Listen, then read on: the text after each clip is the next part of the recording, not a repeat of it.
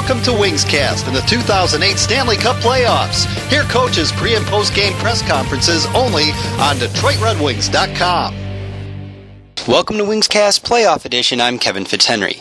Chris Draper scored the tie-breaking goal at the five-minute mark of the second period as the Red Wings went on to beat the Nashville Predators 4-2 Saturday afternoon at Joe Louis Arena in Game 2 of the Western Conference quarterfinals. Darren McCarty, Nicklas Lidstrom, and Tomas Holmstrom also scored for the Wings. Dominik Hasek made 25 saves. Detroit leads the best of seven series two games to zero. Game 3 scheduled for Monday, April 14th in Nashville. Let's head into the conference room to hear from the coaches Barry Trotz and Mike Babcock. Barry Trotz. Barry, you talk about um, you talked about the undisciplined play with the you guys are on the power play and you give up the power play. You did it again twice. Yeah, that's something. Uh, yeah, there's no question. Uh, you know, we took a couple penalties when we're on the power play. That we, that's got to be be nullified. There's no question. We're gonna you know have success. We we're gonna need some. You know, we're going to need some chances off our power play. We're going to need some goals off our power play, and we, we shorten every power play by taking a penalty. So, those are those are things that will stop if we're going to get back in the series. No question. Coach, you talked about yesterday uh, firing the puck and driving the net. First period, you guys seemed to follow the blueprint.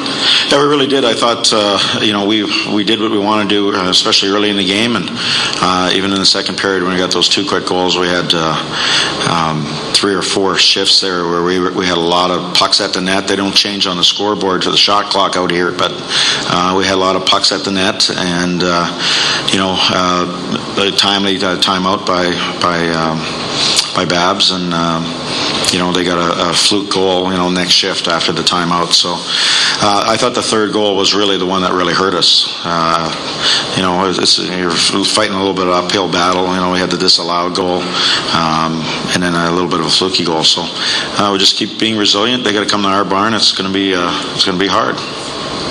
Barry, can you talk about uh, first about the challenge of uh, of trying to overcome a 2-0 deficit against Detroit? Well, that's a, it's a huge challenge. You know, our, our, focus has to be on the next game, get the next game, and if we can do that, then we're back in the series. That's plain and simple. Did you think a penalty should have been called on Holmstrom on uh, Lidstrom's goal? Yeah, you know, I, at first, you know, at the bench, I, I didn't think so, but when I really watched it, uh, you know, in review, yeah, he was he was his feet were in the blue, and uh, according to the rules, he can't be in the blue. You allow our goaltender to to, to make that, uh, you're allowed to at least try to make that save. So um, he was conveniently right uh, right in the blue. Barry, what what explanation was given to you in the the early goal that was waved off? Well, they said that they were in the process of blowing the whistle. Well, you know, I, I watched it. I saw it. You know, uh, the puck was five feet from the net. We got the rebound. The moorings, in terms of the, the net, was still on its moorings. You saw that uh, I think it was Bonk that was driven into the net.